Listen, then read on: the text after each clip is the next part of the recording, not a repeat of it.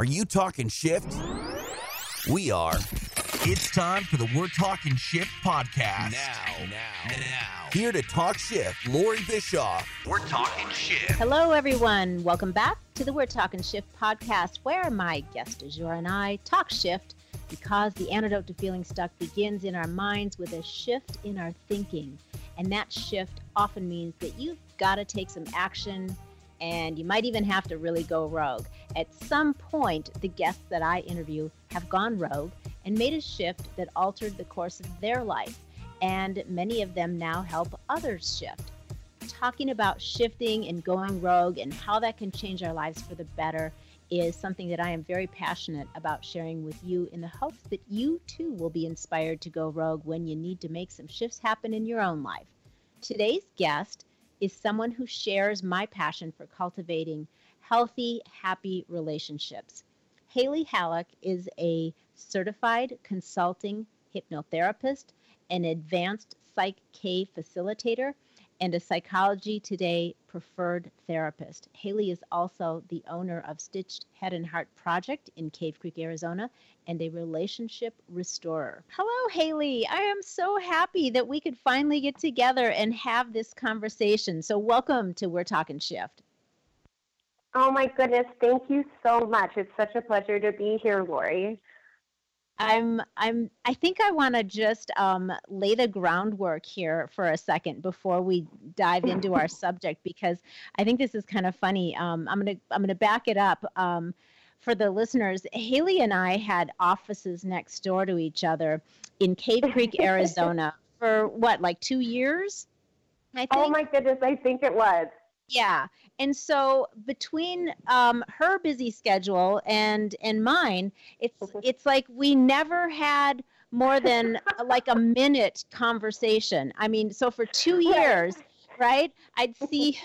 Yes. I'd see I on my glass door, um, you know, I could see her whiz by on the way to hers and whiz out, and I could see her clients coming in and out, and and then inevitably, as soon as one of your clients would show up, I could hear like five minutes of laughter.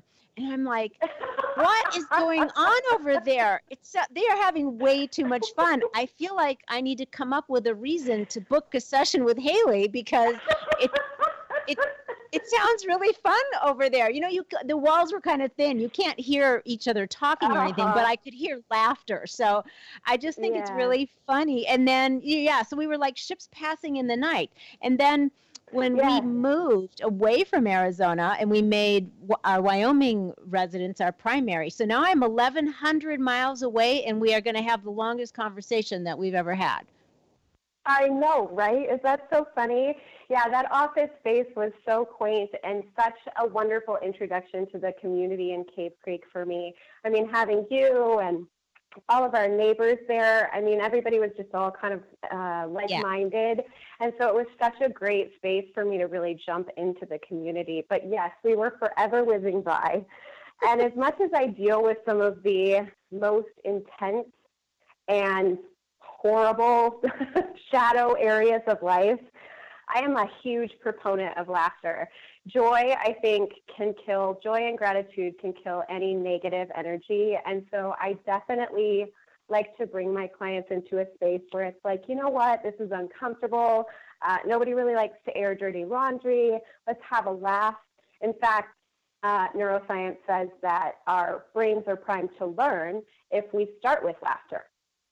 Yes, yes, I love it. I have the same um, mentality about it. I always have to bring humor and laughter into our sessions, um, you know, whenever possible because of that very reason. So thank you for sharing that because I mm-hmm. agree. I think it's um, it's so important on so many levels, and and it's you know part of that is just obvious you know it just feels good but there's all of this this chemical stuff that happens when you're laughing and having fun. There's there's this you know your your body's like a, a chemical factory so you're uh, you know right. i think that sometimes people don't even know that they're actually manufacturing you know wonderful chemicals healing chemicals feel good chemicals you know in your body when you're laughing and having fun. So i'm really glad you said that. Yeah yeah absolutely. So we're going to talk about relationships. I I know that this is a major focus for you. It's a big focus for both of us. So I'm I'm really excited for you to share um, and talk about your approach and your experience. Um, and I I guess to start, I'd like to find out, you know, what got you so passionate about what you do and, and working with with people and, and couples. Um, actually, um, it was probably it's just so funny. Um, I was actually speaking with my father uh, about a month or two ago, and he goes, Honey, there's a phrase. It says, Doctor, heal thyself. and I was like, What does that mean, Dad? He's always giving me these colloquials that I, like are way, they go way above my head, you know. and I was like, What do you mean? And he goes, um, when it comes to relationships, you're really good at them academically. And I was like, oh, burn. Wow. so what brought me, I know, what brought me to relationship was a deep passion for nobody to have to go through um, the the divorce that I went through through separation. Mm-hmm. So knowing that feeling and knowing how um, intense that feeling was, is um, the reason I'm so passionate about keeping couples together because I truly believe that if you make that commitment and if you have the right professional help, you can get through anything. And I believe that because I've seen that. So the couples recovery was really just kind of a divine download. And part of that being the empath, I guess, um, that I am, was to go through that process of pain in order to be able to go, okay, what did I personally need to shift? You know, what was out of order? So that's kind of where um, the it actually came at the most odd time um, during separation um, for me to have all these couples coming in. I mean, it was really, I worked through a lot of my own stuff of feeling unworthy and going, why now, God? And what, why, um, what, how, how am I um, certified or how am I um, qualified? How am I going to, yeah, qualified? Thank you, Lori. Um, to be able to do this if, if you know, behind the scenes, I don't have it perfect. Mm-hmm. And I just got a very clear, you know, from from God. It was very clear. Haley. it doesn't matter whether whether or not you got it perfect. You know what it feels like to be on the other side of this. So the passion grew there. And there was a lot of shifting for myself and realizing how I need to show up within my own personal accountability and how I was co-creating that um, negative pattern and cycle. And so it came from one of the darkest places in my life mm. to be as passionate as I am about couples. So that um, the couples uh, intensive, I've been working with couples for about three years. Nice. Yeah. Isn't it interesting how so often that's how that's how things play out where people that are passionate and driven to help others it, it is a lot of times a result of them going through that same type of darkness themselves and coming out the other side. And now it's like all right. you want to do is is share what you've learned and be able to demonstrate and help others uh, to know that there's uh, there's a light at the end of the tunnel. There's a, a way. There's there's new th- and more things possible for you than you may not be able to see right now. Yeah absolutely. Um, previous to that the practice was pretty much a one-on-one kind of practice where I used um, um, holistic approaches like hypnotherapy and Psych-K, um, and then my education would be um, from ASU in psychology. So it's more of a one-on-one, and I would do on occasion couples if I had already done the one-on-one with the with one of them, with one of mm-hmm. the partners, um, and then you know from the from the the download of the, the couples re- recovery. From there, it kind of moves out into bringing the kiddos in because there's a lot of um, shifting and stuff that needs to happen within the familial dynamic. And so then, then I've got all the kiddos in there, which is such a pleasure because I had always said I wasn't going to work with kids. And I was so wrong, you know. Like I really believe God is up forever, just going, "Hey, I've got something for you." So it's been a huge blessing that I didn't see coming. That yeah, definitely came from a an interesting space. Yeah. So I would love for you to explain um, for listeners that may not be familiar with it what Psych K is. Uh, but before we do that, well, before I we get too far away from it, I wanted to ask real quick. Okay. So, was your was the the separation, the divorce that you mentioned, was that part of sort of one of your going rogue experiences in life, or was there something else? oh, we're on the same frequency, Lori. When you Uh-huh. had mentioned that, I I was going to say, you know, as I think about this, I think I've gone rogue my entire life. Yeah. In fact, if I were a part of the X Men, that would be like my go-to. Right. Um, yes, I do believe it was. Um, I think that our sometimes our greatest uh, our greatest um, weapon, our greatest uh, um, ability or superpower, whatever you want to call it, can be our greatest um, Achilles heel. Right? It can be our biggest weakness.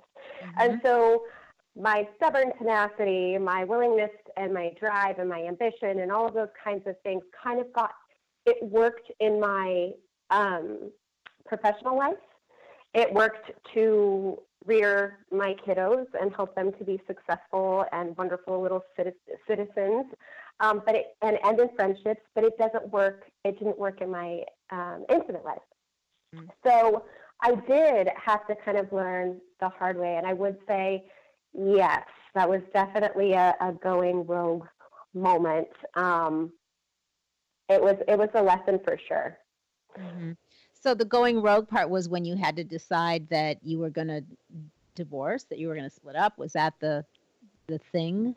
Yeah, yeah, yeah, for sure. Well, I think that I was kind of going and operating as an independent party the vast majority of my relationship. So I think that that was kind of a part of it. And then I think that letting go of a relationship that, um, which I'm, this is coming from the person who is all about stay, stay together, stay together, right? Uh-huh. But mind you, you have to have two willing parties, and those two parties have to be willing to get professional, you know, assistance. So that was not my dynamic. Um, so yes, it was me having to go. Okay, so is this serving me? If if I am willing to grow, but my partner isn't. Um, and so yeah, I kind of had to make a decision as to whether I wanted to continue to operate in the energetic space that I was in, or if I wanted to, you know, continue to be. I always say with my couples, it's really difficult to have a seeker and a complacent in the same dynamic. Um, and I was seeking and I was trying to grow and I was trying to evolve, and that was not fitting the dynamic. Um, but I have my accountability. I can't say that I was in any way, shape, or form not responsible for some of that. So, Sure. Sure. so yes, it was definitely a going rogue and not an easy one. I'll tell you that. No, I mean it usually isn't when, especially when you have children involved. It's very difficult, and then you know, then there's Mhm. always the uh, um, the possibility that the families are weighing in, and you know, whatever your families and your beliefs are come into play. So there, it can be very complicated and, and very difficult. Yeah, absolutely. And just something that I feel like if we have the right information and if you have, I, I believe every couple comes together and with the greatest of intentions. They truly do. And we really do mean those words that we say, um, you know, till death do us part kind of thing. And, and it's, it's, it's natural. Entropy is a law of the universe. Like Mhm. everything degrades. And I think that with relationships, we have this idea that it's like, okay, we get married and then it's like happily ever after, after just continues to happen. And it doesn't. No. we have to maintenance. You can't you can't work out up into your goal, you know, body and then go, okay, we're good, right? Or you Right. can't do your um, personal development work and go like, oh, I feel better, and so you stop doing it. And with relationships, we can't um, prioritize, you know, a variety of other things before that relationship. That has to be maintenance as well. If we maintenance our car, we got to maintenance our marriage or our partnership or relationship. So yeah, Totally. Yeah. Um, we were just talking about that about two weeks ago. That is one of the exact things I was talking about. So, completely agree. It's like it's it's uh, it's like you said. You know, you can't just once you get to a certain place, you can't assume that that things are going to stay like they are. They don't. They they actually start to go the other way if you don't manage it, maintain it, grow it, nurture it, all the things that you, you know, do like you would for your yeah, for your for your kids or your pet or your plant or your garden or your car. Right. yes. Right, right. Absolutely, yeah. absolutely. And so um so yeah, the the couples recovery is just bringing us back to that mm-hmm. original commitment mm-hmm. and creating an environment where there is less emotional subjectivity within the couples because oftentimes there's a lot of um, you know there's a lot of hurt there's a lot of years there there's a lot of um, trespasses that we're desperately trying to get on the other side of but we continue to see the negative pattern repeat itself and so it's it's like we just get bruised over and over and over again and so my goal is with um, with my couples is to create a level of objectivity. It's three people in a room trying to trying to save an entity, that entity being the relationship. And so what do we got to do? All three of us, we're, we're three brilliant people. What do we have to do in order to make this thing um, regenerate? And right. so that's the main objective um, of the couples recovery. That's that's awesome. Yeah, um, I like the way you refer to it as an entity. That's that's really um, yeah, it just kind of uh, gives you a different perspective. I like that. Uh, do you want to explain real quick before I lose that what Psych K is? Is that something then I know what it is, but I know a lot of our listeners may not. And is that something that you still use in your practice? Um, yeah. So Psych K is just a um, a way of reprogramming the subconscious on a um, in a quick. Uh, it's time efficient. It's fast. It's fun. There's great ease with it. I uh, actually got into Psych K as I was going through um, my my education, and it's actually what kind of shifted me towards the holistic side of things. So that is the foundation of um, of my of, of me starting my practice and deciding to go more into the subconscious reprogramming because I believe that if we have a subconscious belief that regardless of what we try to push will consciously, um, that subconscious belief is always going to run up against that. So we'll find ourselves in the same kind of relationships, the same kind of patterns, the same yeah. um, things that we're trying to avoid. So Psych K psych being psychology, K being a kinesthetic component. So you use muscle testing in order to determine and establish what we do believe and what we do not believe. And then we create a belief statements, things that we desire, um, and we check and see whether or not we actually believe those things on a subconscious level. And in the case that we do, awesome, way to go subconscious. In the case that we don't, then we go ahead and we go through what, what um, Psych calls a balance, which is just the methodology. And you, use your kinesthetic, you use your, your body in order to reprogram the belief and then um, go ahead and post test that statement. And where it was a no previously, it'll be a yes. And so the subconscious will literally, I say the subconscious is like a four year old. It, it will jump on board. It is there to support you. It is your greatest coach and advocate. But again, like I said earlier, it can be your greatest um, adversary as well, right? If we're, if we're programming it, or if we had it, um, our subconscious programmed as a child in a negative way, then it will just run tape. It, will yeah. just continue those negative cycles. But if you get, if you treat it as if it is your greatest advocate. If you rewire those thoughts, um, they, they, they change our behavior. They change our emotions, which then ch- change our behaviors, which then change our habits, which then change our life. So Psych-K is a um, theory and practice created by Rob Williams. And Dr. Bruce Lipton, the gentleman who wrote Biology of Belief, is a huge proponent of it. And so I know they have a huge event coming up. I can always tell when they have events because um, I get a lot of calls for Psych K because I think YouTube kind of shuffles all of that um, information through, and um, and then it gets it gets kind of ping ponged over in my direction. so Psych K was the foundation, yeah, of my of my business, and when I was doing one on ones, I sometimes use Psych K with So with the couples recovery, you have to do your own individual session every week. It's an intensive, so each person does their individual session, and we do a couples session. So you get to spend three amazing hours with me a week for four mm-hmm. weeks, you know, uncovering all the gunk and so we use like, hey, I'm kind of open to anything. I'm one of those people who is like throw everything at, at the wall and see what sticks kind of yeah. person. Like let's let's try to. I don't care what it is. I don't care if it's a combination of things.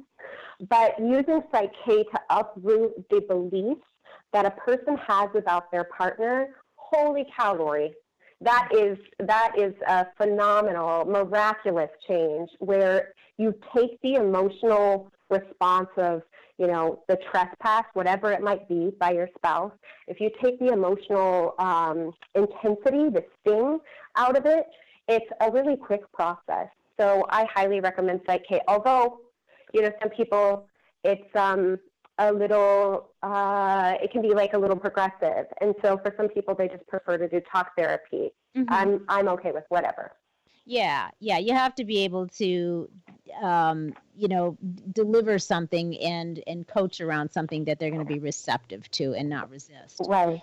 Um, right. But I I love what you said about that. I'm super. I have been super interested in Psych-K for some time. Um, I I read Bruce Lipton's Biology of Belief about ten. Oh gosh, gosh yeah, this 10, great. Ten years ago, and I was immediately. wow a huge fan. Uh-huh. Yeah, so I right. read the book, and then I got the book on on DVDs then 10 years ago, so I could listen to them in my car too, because I just couldn't get enough. So, uh, yeah, I'm a, I'm a massive fan of Bruce Lipton, and uh, I just yeah, and, and, it's uh, yeah, it's amazing the the things that we can do that people don't realize are really in our our biology and our beliefs are are interconnected. What, right. they one results from the other, and you know what I mean, and one promotes the other. So it's it's pretty interesting. Um, so as far as all right, let's talk a little bit about then your your program. Um, so you just talked somewhat about you know what uh, what it consists of. So what what do you find are some of the most common areas of trespass within relationships that you know that show up when you're working with somebody? Well, I mean, it varies. I guess the um, most uh, common, the ones that are most ubiquitous among couples, would be your your infidelities, whether they be. Uh, I, I, I break down infidelities in a in a different way. I think I think that infidelities don't necessarily have to be physical. They can be emotional. It could be financial.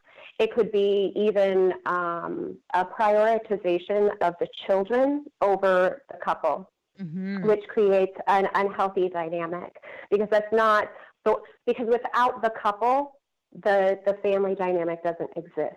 So that has to come first. So I would I would call that an infidelity. Um, I think that when you just use that as an umbrella term, it helps to um, it helps to understand that nothing is um, none is more worse than the other, right? So it kind of equalizes everything, and then that way we kind of um, it's kind of like taking the sting out of something, right?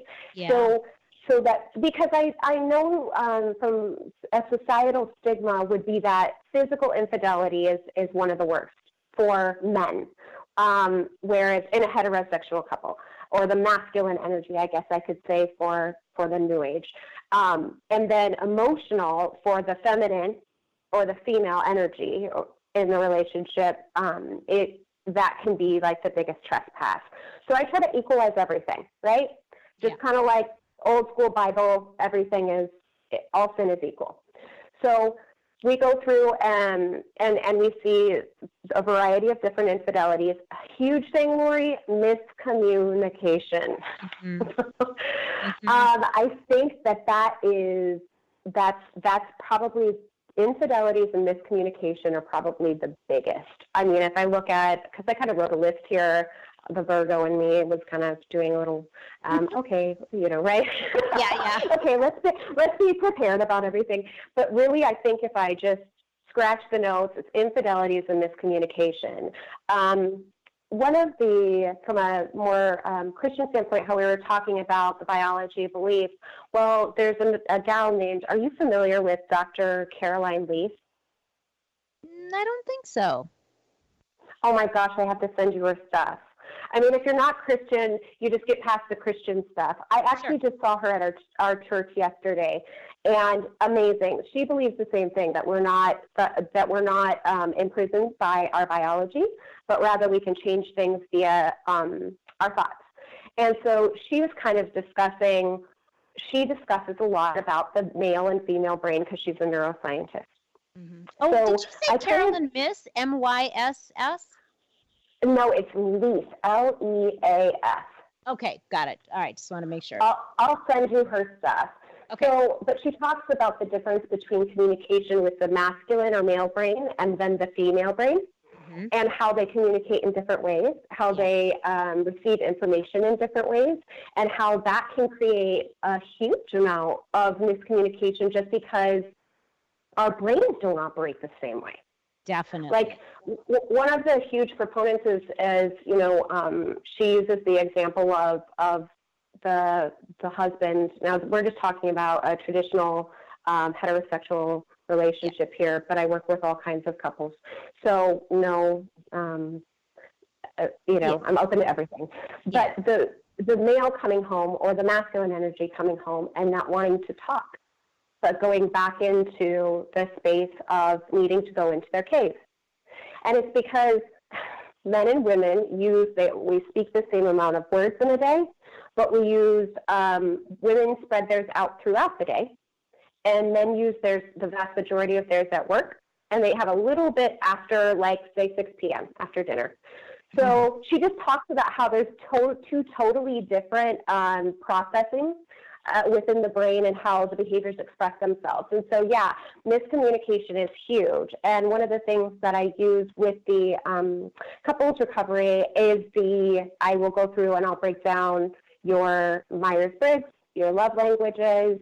Uh, core predictors of success is something that I created myself, and then a psychometric called the Big Five. So, what I do is I kind of analyze the difference between the couple and where they can bridge the gap on their communication. Wow, that's so, yeah. amazing. I love that. You know, it's so interesting. Um, um, I did an event, uh, oh gosh, uh, 2007, I think, so about 12 years ago. And and my keynote speaker that I, I had was John Gray, Men Are From Mars, Women Are From Venus. And mm-hmm. uh, yeah, and I, I, remember him talking about that, the different, um, that's why we brought him in, um, was for the whole concept of of teaching the women at, at the event that you know we communicate differently than men do and um, right. It, yeah, and it was so interesting um, the things that he shared with everybody. But it was really useful to me too because um, a quick story: my my husband traveled every single week for for wow. work for years, and so I would wow. drop him off at the airport and pick him up at the airport. Well, after being gone for a few days, I would pick him up and I would be like, want, I would want to talk. You know, I would want, I would want him to share with me everything, you know, every, every like hour, uh, everything he ate, everything he did, every, every person he talked to, you know, I wanted to just, eh, I wanted to hear it all because I was interested, you know, I just wanted to. Oh my God. And then I wanted, so cute. I wanted, right, right. I wanted him to ask me like, well, what's been going on with you? And ask me kind of all the yeah. same things, right? And so inevitably, I would pick him up and I would be all excited, and he would get in the car, and then he would like be silent. and I'd like ask, I'd ask a question, and it'd be like, you know, not rude or anything, but just like one or two answers, not very much. And I'd be, and I'd be like, well, what the hell? I mean, I was, yeah, I'd be so deflated. You know what I mean? But, right. But then I learned um, from you know other readings and from from John and, and stuff like that that um, that okay, it's not that he doesn't want to talk to me. It's just that he doesn't want to talk right now. it's just. Mm-hmm. So it was a timing issue. And then I, you know, so I started to pay attention to that, manage my expectations so that I no longer had those expectations. That way I Right. wouldn't be disappointed when I picked him up. I would just be like, the poor guy is spent. He has nothing left Yep. to give. So how about I just chill, you know, think my own awesome thoughts, and then when he's ready, we'll we'll chat, which was usually, you know, several hours later over a glass of wine or something. Then Right. he had time, you know, to to compose himself and and get his thoughts together and, and you know rest his weary brain, and then we could talk. So, so it is. It's a very Yeah. real thing that the communication Yeah. styles. Yeah. Yes, absolutely. And then another thing that um, using the, I don't know if you're familiar, but using the psychometric of the Myers Briggs, there is, um, they basically work on a spectrum uh, 100% introversion versus extroversion, and um, 100% uh, intuition. And then it goes the other end of the spectrum would be sensing, and then feeling versus thinking. And then judging versus perceiving and then you get your own percentage within those um, spectrums. And I can kind of go, okay, and oftentimes, but not always, men are thinkers um, and women are feelers. I think we all know that, but and that's not always. I do have I do have men that are feelers, which is um, and I ha- and I think I've had a total maybe two women that are thinkers. But but the way they process information is to come to a solution. And women are just trying to process the emotion. How often do I hear in the office between couples, I'm just trying to vent from the woman? Mm-hmm. the man goes, Right. I'm confused. I thought you came with a problem and I'm trying to fix it. And it's like, oh, you're so emotionally daft. Why don't you understand that I just want to, I want to get this out of me? Yeah. So I kind of try to teach, and that doesn't necessarily, it's not specific to sex per se, but I try to kind of teach, okay, well, this person is, let's say, 75% thinking. They are going to want their their natural go-to is going to be to solve the problem. So I teach that person how to pause, just take a big pause, Yeah. and and listen. Be a better practice listening. Whereas, like say, for an extroverted feeler, somebody who is who is wants to create a resolve and wants to talk out the feelings and needs that feeling to be satiated and there needs to be a resolve like okay you also take a pause Mm-hmm. and figure out take your accountability what's your accountability here? Are you asking for help or are you venting? Yeah. are you prefacing that? Are you starting out i'm just venting. Are you saying i need help with the solution? I think that is that that communication component like you just said with your husband like you can create some level of compassion. It's not even about you. It's about the fact that he spent you know? Yeah. Yeah. and i think that when we reframe those things but you use it with these psychometrics it creates that that i'm all about creating objectivity. Subjectivity puts us in a space where we're, we're defensive and we're in our emotion and we can't see the forest for the trees. So if i go hey your spouse is an enfj so they are an extroverted feeler, extroverted intuition, a feeler, and a judger. You can change some of these things, but you can't. That's like saying, well, I want your eyes to be brown instead of blue. Mm-hmm. Well, you can't do that. that's Yeah. just not, that's unreasonable. So it kind of helps to the couples to understand, oh, okay, well, if my husband's an INTJ, he's, he has an engineer brain. All INTJs are engineers. I swear. Find one that's not. And but they're they're wonderful problem solvers, and actually they are really good when you give them the information in an Excel spreadsheet of how they need to treat their spouse. They input all those little components, and they go, okay, this is how I do this. Right. It might not. Yeah, it might not feel organic, but at least they're trying, you know. So, so that's what the psychometrics are for, and also just because I'm a Virgo and I like to geek out a little bit with the Right. compatibility. That's awesome. That's awesome. But so really, I mean, these are just the most awesome tools to help people create an understanding of how the other person is thinking and processing and how they move through the world and you know how they are within the within the relationship and if you if you cannot mm-hmm. get yourself to think beyond um, you know that everybody is automatically going to think and process and and respond like you do you're you're going right. to be miserable very frustrated very yeah. frustrated yeah you will Absolutely. always be disappointed because it's completely you know unrealistic and unattainable um, right. for right. you know for everyone else to be processing information and thinking and feeling exactly like you are. And so yeah i think especially between the the male brain and the female brain it's really important. There's some fundamental differences. And man once you understand it it's like oh now i get you I got it. Right. And, right. Know, it's, it's, so freeing, and you just right. It's, it's freeing, and then you can actually feel like, oh, I like you so much more now. right. I mean, I always loved you, but now I like you even more because I get you. Yeah. Yes, yeah, absolutely. I have um, quite a few uh, long-standing. So there's, a, from a scientific standpoint, there's a lot. There's a few places within the timeline of a marriage that you have pressure points. Like so, like if you have when you have kids, it would be a pressure point. When the kids leave the house, so on and so forth.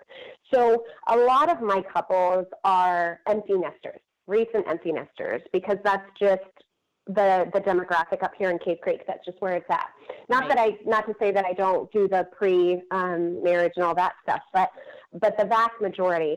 And you know what I find, Lori, is they're like, you know what? That exact exactly what you said. I didn't even I have not even known my partner and mm-hmm. who they truly are, mm-hmm. like as an individual. This entire time, I've been with this person for two over two decades and I didn't even know who they were as a person. I like this person like a lot. Now that I know that I've been sitting there trying to go, you know, getting get I, one of the things I always say is try not don't try to get blood from a stone. It's a stone. Mm-hmm. like right. it's a waste of your time. You know, instead go okay. Um, you're a stone, and what do I need to do in order to love you and your individuality? And so with those psychometrics, they kind of have the ability to go wow, oh, okay, so that makes sense. So I provide them at the end of the couple's recovery kind of a full-on, um, you know, certificate of completion and what I would call like a book of, you know, your your how-to, like the book that you should have gotten in the beginning of like how we get through marriage and with our own individual customized versions of ourself and our unique relationship. So it's like, here's where you vary, here's your strengths, here's your weaknesses, here's here's how to get back to that state of happiness that you were when you left. And they go through that process, and by the end of, of the um, intensive, they're laughing at each other's differences. You know, whereas before it was, you you know, first week it's I'm screaming at this person to be different or to act different or whatever it might be. So right, right. yeah, it's a really cool yeah process. Yeah, it's like each wants the other to keep showing up different, and mm-hmm and again, I mean, how unfair. Um, right. Number one. Um, but you know, and I wonder, I do you find that with, for example, your empty nesters, do you find that when they're saying, you know, I, I've like all of a sudden I don't even know this person, and then you know they work through things with you, and by the end of the session, there are the uh, the program, you know, things are things are great or much better, and they're laughing. Do you find that they have a realization that there are things that that were there in the beginning that they just like lost sight of and forgot about and then they just couldn't find their way back or is it stuff they just never even knew from the get-go i would say both Lori. Okay. okay. absolutely both yeah i think it's a combination mm-hmm. um, I think that uh, yes, maybe we naively go into things um, and kind of sweep things under the rug and those things can become irritants. What's that saying? They say something along the lines of the, the things that you love about that person in the first year, the things that you end up in contempt and hate them for for the rest of the relationship, right. or something along those lines. yeah. Like, oh, you're so weird and unique, and then it's like, oh my God, you're so weird and unique. What is wrong with you? you can you stop and just be a normal human? Like, So, but I, I don't. I think it's a combination. I think it's a combination. I also think, and I heard um, just recently from one of my clients. I learned so much from my clients. I'm so grateful for them. Um, a gentleman said something along the lines of uh, he had read in one of the books that he was reading about marriage was said something along the lines of my wife has changed in every stage of our life, and I've just ch- chosen to love the new woman that she becomes each time, right? And I was like, wow, that's wisdom, right? Yeah. I mean, if, if we could look at it that way, that we're always changing, we're always progressing, we're always growing. I know for sure I'm not the same person that I was 10 years ago, even five years ago. And I'm sure you could say the same thing for yourself, Absolutely. you know? Absolutely. And, and I, I hope com- not to be, right? Right. We hope right. we're not the same that we were. yeah, but that's probably you know us as um, self self growth junkies. So yeah, yeah, for sure. So yeah, I see it as a combination of both for sure. Absolutely. Yeah. So okay, how do you think Haley um, social media affects relationships? Does it? In, in- oh, God. You know what? I tell you what, I am going to be a very, very well known woman if I can figure out how to fix this problem. I think technology gets ahead of us, and we don't really, it's so fast moving that we don't realize the ramifications that it's going to have societally.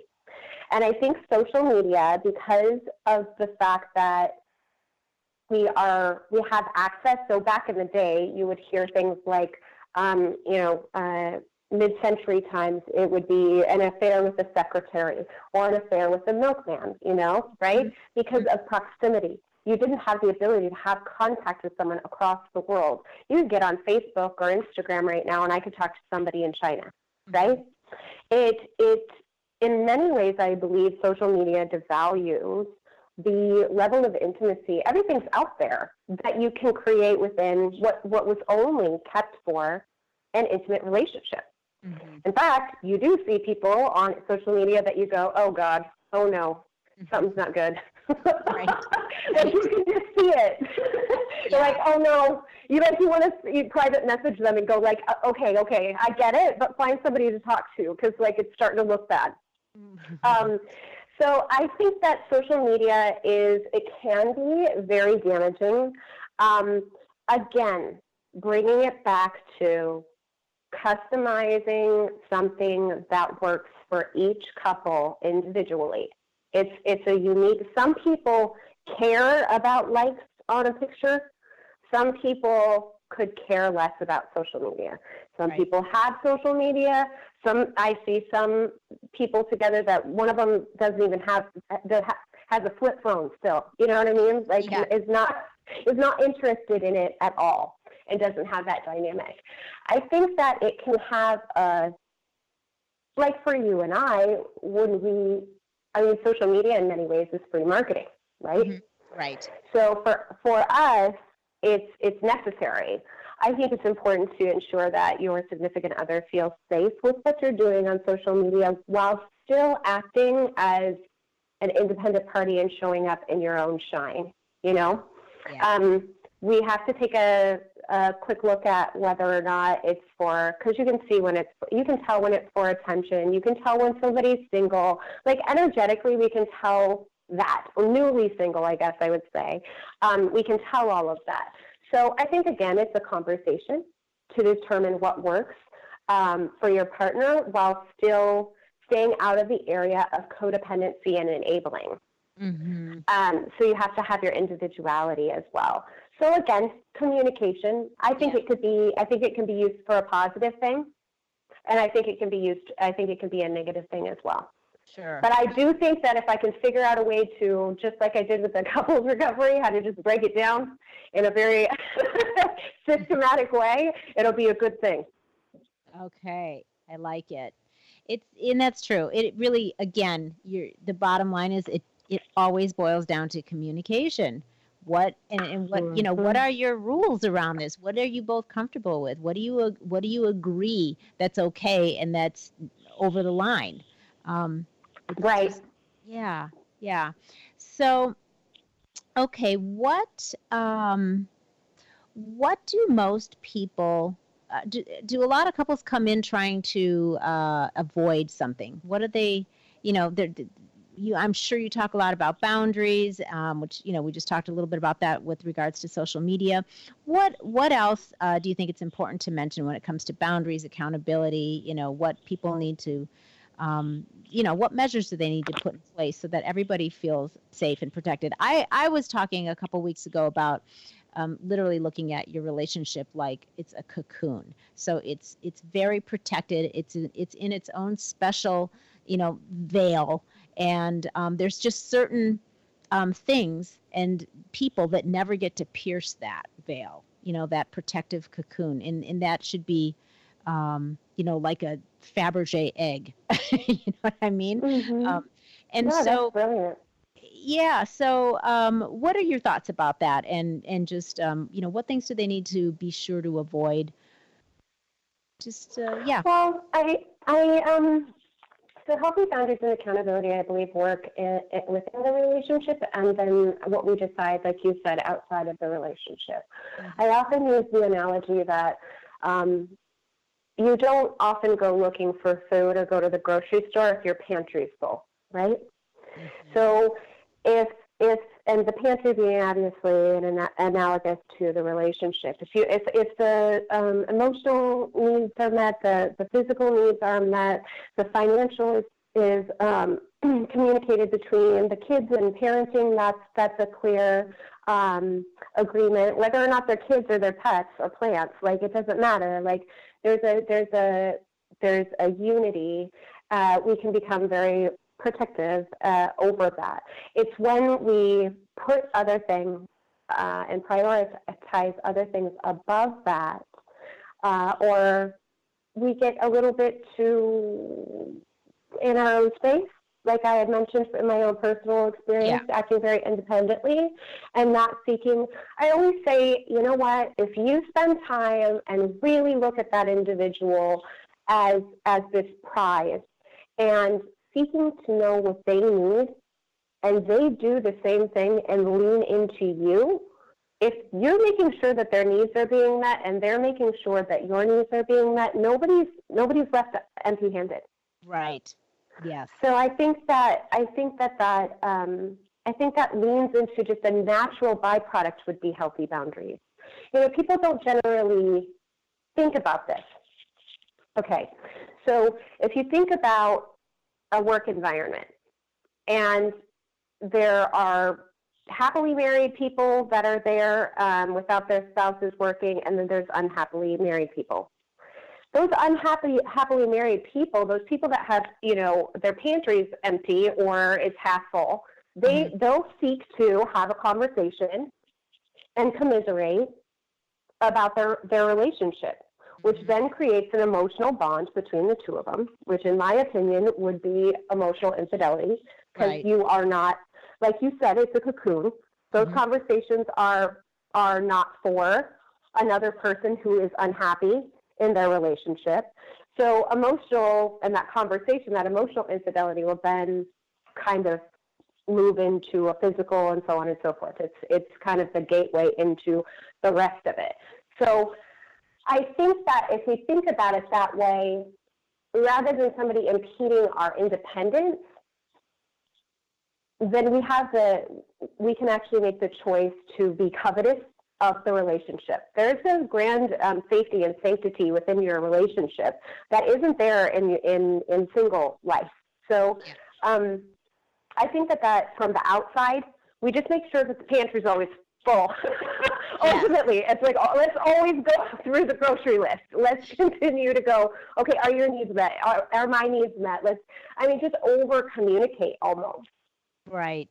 Yeah, it's true because it's easy to lose sight of that, and I think I love that analogy of the pantry. I think that's um, that's brilliant, and you're right because we all have the same basic needs, but we all need to understand how our partner wants their needs fulfilled too, so that Right. you know because they're not the same way. We don't use the same vehicles to fulfill our needs. Exactly. Yeah. Yes, Lori. Yeah, yeah. So that's an, that's another reason I do the love languages.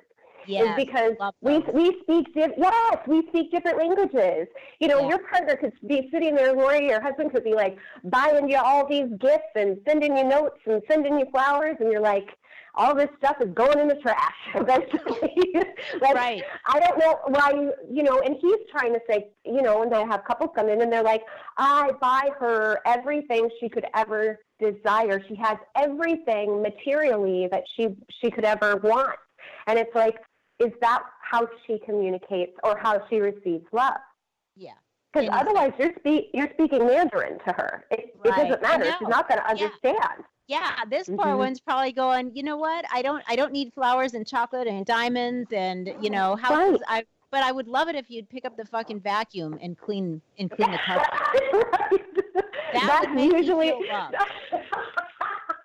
right. Could you take out the freaking trash? Right? Yeah, wi- without me even having to ask, right? Like acts Right. That's like my big thing. If you, if you couldn't Is it? that, right? Yes. Is it okay? Service is my number one. It- when you do Very stuff interesting. yeah when you do stuff like that um, acts of service uh, is um, to me that says you're paying attention to the things that are important to me and you know and how i operate and how i thrive in my environment. And when you do those things i am like oh my god that meant so much to me. So acts of service and then and then kind of as a sister to that is don't make more work for me. Don't make Right. more work for me. Because it's kind of the you know it's kind of the same thing. Um, but uh, yeah so that's funny you it, the learning the love languages is fascinating and it is life changing i think for couples Right.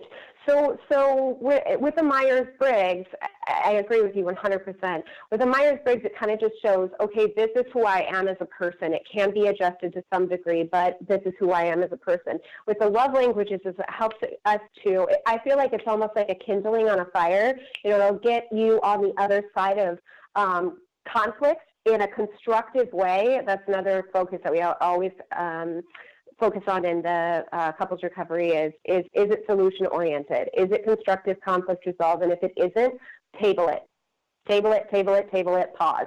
But um, with the love languages, it's a very it can be a very uh, quick I love you because think about how that makes you feel. The minute that your husband, you know, picks something up or he takes the trash out or whatever it is, you're like, he's not that bad. a few minutes ago, you're going, oh my God, I swear to God. What was I thinking? What was I thinking? What was I even thinking? How many years have I invested? You know, you're just going straight down a spiral. And then they, they speak in your language, and you're like, oh, never Yeah. mind. I love Yeah. them, you know? Yeah. right. So I teach the, the couples their love languages, which ones they have that are, are common, um, and so to use that. But if they want to go above and beyond and want to really speak and really fill that pantry, you, you use your yours being acts of service. My number one is physical touch. So it's like if somebody gives me a hug, I imme- immediately melt. I'm like, okay, never mind. I'm not mad anymore. Aw, aw, so physical touch for you Yes. Yeah, Yeah. absolutely. yeah it's it's fun it's a it's a brilliant um, process it really is um, so okay haley what would you say um, for those who just haven't done anything yet and they're finding themselves in troubled water what would you- what tips would you give them like some first steps First steps for couples, Lori? Um, my website is haleyhalleck.com. and that too my yeah. phone number is. yes.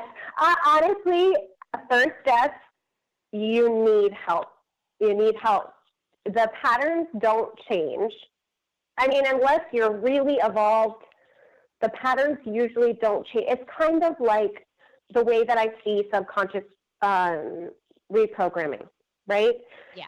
You already have a negative pattern. The negative pattern and the bruises are there. And so you either have to be two very evolved individuals and be able to get above your biology, get above that amygdalic hijacking and all of the bruises that have happened in that process, or you need somebody to create some level of objectivity. I know getting help sucks. I was on an island for a long time and have been doing this, you know, doing counseling and stuff like that for a really long time, and the self help and coaching and stuff like that for a really long time. But I, I, I was a hypocrite, and I was on an island for a long time. Um, I, at this point, will never go without some level of coaching, therapist, um, help on some level. So, number one, first step, you need help. You need to talk to somebody, even if it doesn't seem that severe. And in fact, for the professional side of things, please come before it feels that severe. It Yeah. makes our jobs easier. Yeah, yeah. Don't wait until the house is on fire. You know, if you smell smoke, Exactly. you know, Yeah. do something. Exactly. oh, never mind. It's fine. It'll go away. it's just a garage. We'll get a new one. Totally. Oh my God. It won't reach me over here. Yeah. Um, yeah, yeah. I'm over here in the bedroom. It's probably fine. Yeah, no. First steps is always get help. And and and another thing that I say is is please don't try to get that help from family. Family and friends have a bias, whether or not they want to admit it or not. They have a bias towards you or to your spouse. And when you discuss those kinds of things about your significant other with family and friends, what ultimately ends up happening is there's a little bit of a breach in um, confidentiality yeah. within the couple. I always say don't throw your your your spouse or partner under the bus um, because you'll forgive them, uh, and your family your family and friends won't. yeah. They're they're they're, they're watching and they're they want to protect you and they want you to have the best in the world and and that's love and it's good intentions but it's just not for that dynamic. It, you have to talk to somebody who has nothing but your best interest, both people's best and the marriage's best interest um, or relationship's best interest yeah. at, at heart. Yeah, someone that can be totally objective. I mean, you're right. The, the well-intentioned family and friends um, can really be destructive and disruptive, and it's not fair Mhm. because they're only hearing your side, and that there's always two sides, you know. So Exactly. yeah, I yeah, agree. for sure. Good advice. So get help. Number one. Number two, don't get it from friends and family. yes. yes. Yeah, that's it. That's it. okay, and then uh, at the top of that list of get help is let's take a minute now for you to tell everyone where they actually uh, can find you. What are the best places? Yeah, actually, I do the vast majority of my um, my uh, advertisements through Psychology Today. So if you look up Psychology Today, preferred therapist, Cave Creek, or Haley Halleck, it will pull up my profile. You can read more about who I am, what I'm about. It'll link you to my website, which is haleyhalleck.com, and that will go through and speak to information concerning the couples recovery, the uh, bunch of other intensives that I have available, trauma intensive, um, kids intensive, and then just individual sessions using whatever it is that, that the client needs, whether it be Psych-K, hypnotherapy, coaching, whatever it is. So those are the two best places. Perfect, perfect. Okay, my final question for you, Haley, is what would you like to share with our listeners about the value of really shifting and going rogue? I think that, like I said in the beginning, that that's kind of like the that my my that that is what I embody. I think that shift and change is absolutely 100% necessary. What I would say is don't wait until it's so bad that you take a nosedive. the value is to, I would say the value in shifting is that it's always happening, it's always necessary. Do it sooner Yeah. than later um, is probably my advice about going rogue for sure. Continue to, but do it soon. Use wisdom. Beautiful. Thank you so much. I'm so glad we finally got to have a conversation. Now we have to get together and have a wine eventually. I know. Well, as soon as I get myself on back down there to Cave Creek, Arizona, I will absolutely be knocking on your door and we'll do it. I would love to. awesome, awesome, awesome. Thank you so much for having me on your show. It seriously is a pleasure and an honor. Thank you so much. Great stuff. Really valuable stuff. So I really appreciate your time. Thank you so much, Haley. We'll talk soon. All right. Thank you. Okay, my friends. Well, that was a ton of really good stuff. I know that you're going to get a lot out of it. Haley is amazing, and she has got some fantastic methodologies. I am definitely going to be having her back on. Um, there's a ton more that we can share. But I really hope that you loved what you heard today. Uh, make sure to subscribe if you haven't already. And uh, a rating would be great too. Your comments are also very welcome. I love reading them. If you're trying to make some shift happen in your life and you would like to find out what private coaching with me is all about, you can learn more on lauriebischoff.com or we'retalkingshift.com. And of course, you can connect with me on any of the social media platforms. Thank you for listening, everybody. I love you guys. And until we talk again next week, stay feisty, my friends, and go make some shift happen. That goes for you too, Gary Vee. The preceding podcast was a TJ DeSantis production. Comments, questions, and inquiries can be directed to DeSantisProd at gmail.com.